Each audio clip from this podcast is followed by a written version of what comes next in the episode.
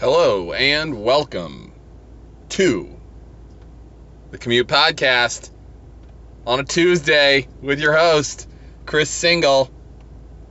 Chris Singel couldn't be with us this morning. He had to run to Dunkin' Donuts. He's getting donuts for the crew. And just a case of bad timing, you know. He he ran out right when we were going on the air, and that's fine. Because the truth is that you've got your substitute host, Mike Zeeck, here for the West Coast edition of the Commute Podcast. And hey, if Chris gets back, you know, maybe you'll be able to hear us talk together uh, while we while we just munch on Dunkin' Donuts. You know, just chew, chew, chew, chomp, chomp, chomp, and and that'd be kind of fun too. You know, in its own right. So I guess the point of the story is don't fret about Chris Singel's donut run. You know, this is not a time for blame. Okay, this is not a time where the appropriate response is fiery eyed hatred of somebody for doing something wrong. Okay? If you're ever going to be fiery eyed, save it for when it really matters, you know? That's my motto. Like I said, it's your West Coast host with the most, Mike Zeeck. It's good to be with you here on a Tuesday morning. Just rocking and rolling. We just turned left. we going to get on that freeway. Y'all know how we do it. It's real time traffic updates that have no bearing on your everyday life and insightful commentary from the likes of yours truly. Hope everybody's doing great this morning. Trying to figure out what to talk about. Got a couple of things going on in my mind. We're going to take a little detour here. It's going to be very brief. And let's be clear this is an insightful commentary detour, not a real time traffic updates that have no bearing on your everyday life detour. But this is a thing that was interesting to me, and it's from my personal life, so just bear with me. you know, we're not going to spend too much time on it. And I don't want to sound like a pretentious a hole, because I know I've been known to do that. So just take all those grains of salt and apply them liberally as we proceed here. But I had an, a slightly interesting evening last evening, and here's what it was I didn't have anything going on after work, and then I went home and I didn't have any beer in the fridge. And so I ate my dinner and I drank a glass of water and I hung out for a little bit. And then I walked outside briefly and I thought to myself, self, this is the first day in recent memory where you haven't had an alcoholic beverage to drink on a given day. Now, let's be clear. I don't usually have copious alcoholic beverages okay, as I as I go through my evening. But almost every day, I drink a little a little beer or two, watch some TV, just kind of hang out. And I think what really struck me was less that I drink way too much, which I might. Although, like I said, we're not drinking to excess every night. We're not getting we're not getting drunk every night. It's just a couple of beers, you know. But what struck me about it was that I legitimately could not remember the last time I didn't have any alcohol in a 24 hour period. So it was just an interesting little little moment, an interesting little thought here as we as we make our way through our lives. I just I think LA culture in particular lends itself to this because oh there I almost I almost I almost shifted lanes into somebody. Pretty sure he shifted lanes into me, which is kind of interesting. But hey, look, we are not inside of a blue Honda Fit right now, and that is a pro. But yeah, I bring it up here on the podcast just because it's one of those things that sort of so striking that you almost can't not mention it. I don't know. It's maybe it's maybe I'm bastardizing the podcast here, using it for my own personal procedural processes. That's redundant. But it was just this this interesting thing. You know, LA has this culture where you go out after work and get drinks with somebody you don't know very well to get to know them a little bit better so you can kind of build a little bit of a relationship. And then on top of that, you know, I think it's pretty common to just have some beers in the fridge, grab one for dinner, you know, kind of do your thing on a relatively regular basis. And like I said, it's just one of those weird weird occurrences in your brain hole. Anyway, something to kind of think about, I guess. I don't I don't I thought I was going to have more to say about it to be honest. But the the sheer fact of it is what is what really hit me and now that we're talking about it here on the podcast,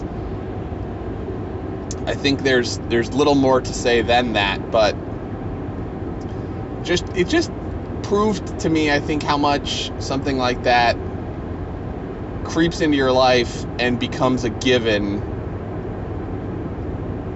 when maybe it shouldn't be a given. And again, I'm not not mad at the amount of alcohol I consume, but it just it was a very interesting thought to me. Anyway, maybe it's not interesting to you. That's okay. You're a, you're a loyal listener uh, listener of the podcast. We'll be back tomorrow. I have faith in that. I appreciate that. I don't I don't take that lightly try to avoid the personal detours as much as we can. But it was just an interesting epiphany, a moment, a moment in time with a realization. We can switch gears. That's all I really had to say. I don't know. It's an interesting phenomenon. Trying to think what else is going on. Finished season one of BoJack. For those of you loyal listeners to the podcast, you know I've been going hard on the on the BoJack Horseman. Really enjoying it. It's a new paradigm for animated series for me. Not used to getting this invested and involved in the characters. Boy howdy, that show is quite good at telling a story about an animated horse. I think I was drawing some comparisons in my brain hole to Entourage, another television program about life in Los Angeles and was struck by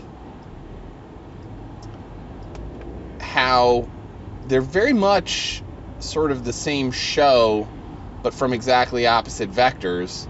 That is, Entourage is about budding success, and Bojack Horseman is about post success life.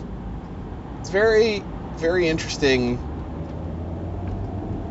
how different those shows are tonally, and yet how very much they both have to say about life here in Los Angeles.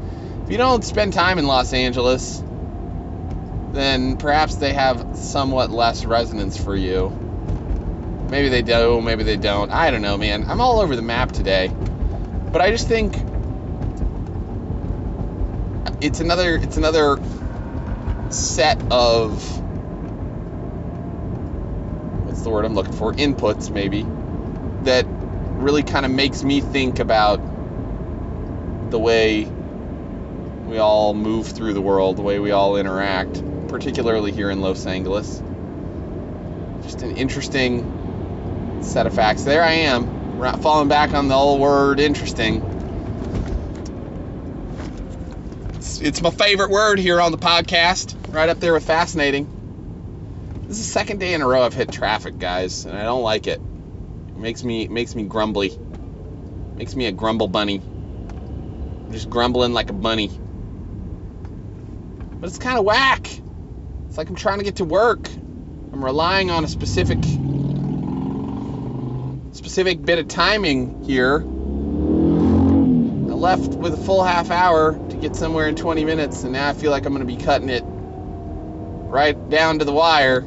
That just doesn't make me comfortable. Everything's so funny, you guys. It's so goofy. I don't know. Life's a weird, it's a weird ball of wax, isn't it? It's just you kind of keep doing what you've been doing. Some days it gets you, some days it don't. I think that's maybe the theme of this podcast, even though I didn't really set out to have a theme. But it's the theme of today's episode, which is kind of go through your life and just keep doing what it is you've been doing. And then some days you feel it more than others. And that's just a just a weird phenomenon. You just all of a sudden have feelings about animated shows when you didn't really have feelings about animated shows before. And feelings about the way you consume alcohol when you didn't really have feelings about that before. Feelings about traffic which you've always had, because traffic is the worst. A wise man once said, You're not in traffic, you are traffic. And I try to take that to heart. Oh boy, oh boy. We're just driving to work.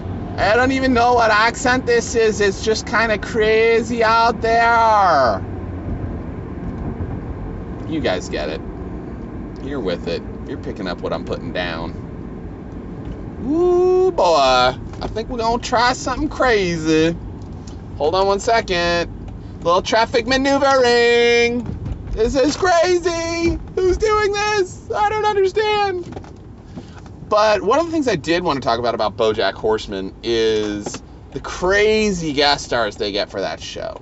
I mean, Naomi Watts, Margot Martindale, everybody's just having a rip roaring good time, it sure seems to me. And I kind of dig that. I'm kind of all about it. I think it's pretty chill, you know? So, and I think what's interesting is the way they get them to kind of go all out. It's one of those casting situations where you can call it stunt casting on the one hand, but on the other hand, the material kind of has to be there, right? Like, and part of what interests me in that about that in particular with respect to this show is it's not as if season one had a chance to really get out there impress some people and then have their agents call and be like hey do you want to be on bojack it's way more complicated than that because by virtue of the fact that the whole first season drops. So you kind of don't know as an actor what you're getting into and with an unknown it's it's almost you almost have to believe that the creators of the show had good relationships with the talent and stuff like that so that they could get the darn talent to agree to it in advance of the thing. Because otherwise how would the talent kind of know what they're getting into and stuff like that? But it's just an interesting crazy world out there and another another component of the streaming revolution you know as we proceed here you never really know how the next wave is going to break. And I just find this one particularly interesting. I mean, they've got Naomi Watts, Margot Martindale, Wallace. What's that guy's name? I feel bad. But the guy from The Princess Bride. And just a whole bunch of different character actors and actor actors for crying out loud that all just show up, do roles on a TV show they've never seen before. It's an interesting, interesting ball of wax. Kind of pulling up to the office now. We'll probably leave it at that. But we did touch on the post post-human society, robot-led society, streaming revolution, how it's impacting our day-to-day lives without us ever even thinking about it. And the rest of the show, you know, just a little bit of a wonky, feelings based shrug emoji of a show. I really don't like the shrug emoji. I'm going to get on record as saying that. I think it abdicates responsibility for one's feelings. I think it kind of goes against the point of the rest of the emojis. All the, uh, whole purpose of an emoji is to say what you feel, and everybody feels, you know? And So if you're just throwing a shrug emoji up there, I feel like you're being mo- moderately intellectually dishonest, or maybe even emotionally dishonest. I don't know. It's just a thought. I'm not trying to ban the shrug emoji. There are limited cases in which I feel like it could work. But I feel like people just rely on it and they become shrug emoji people. They buy shrug emoji t shirts. They're really proud of the fact that they love the shrug emoji. And it's sort of like, guys, just be true to your feelings. It's okay to feel. It's okay to feel multiple things at once. It's okay to not know what you feel. But the shrug, it just it makes it look like you don't care. And I know you do care. So, you know.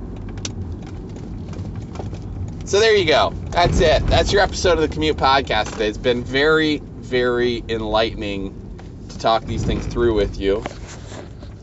And truly, we couldn't do it without you.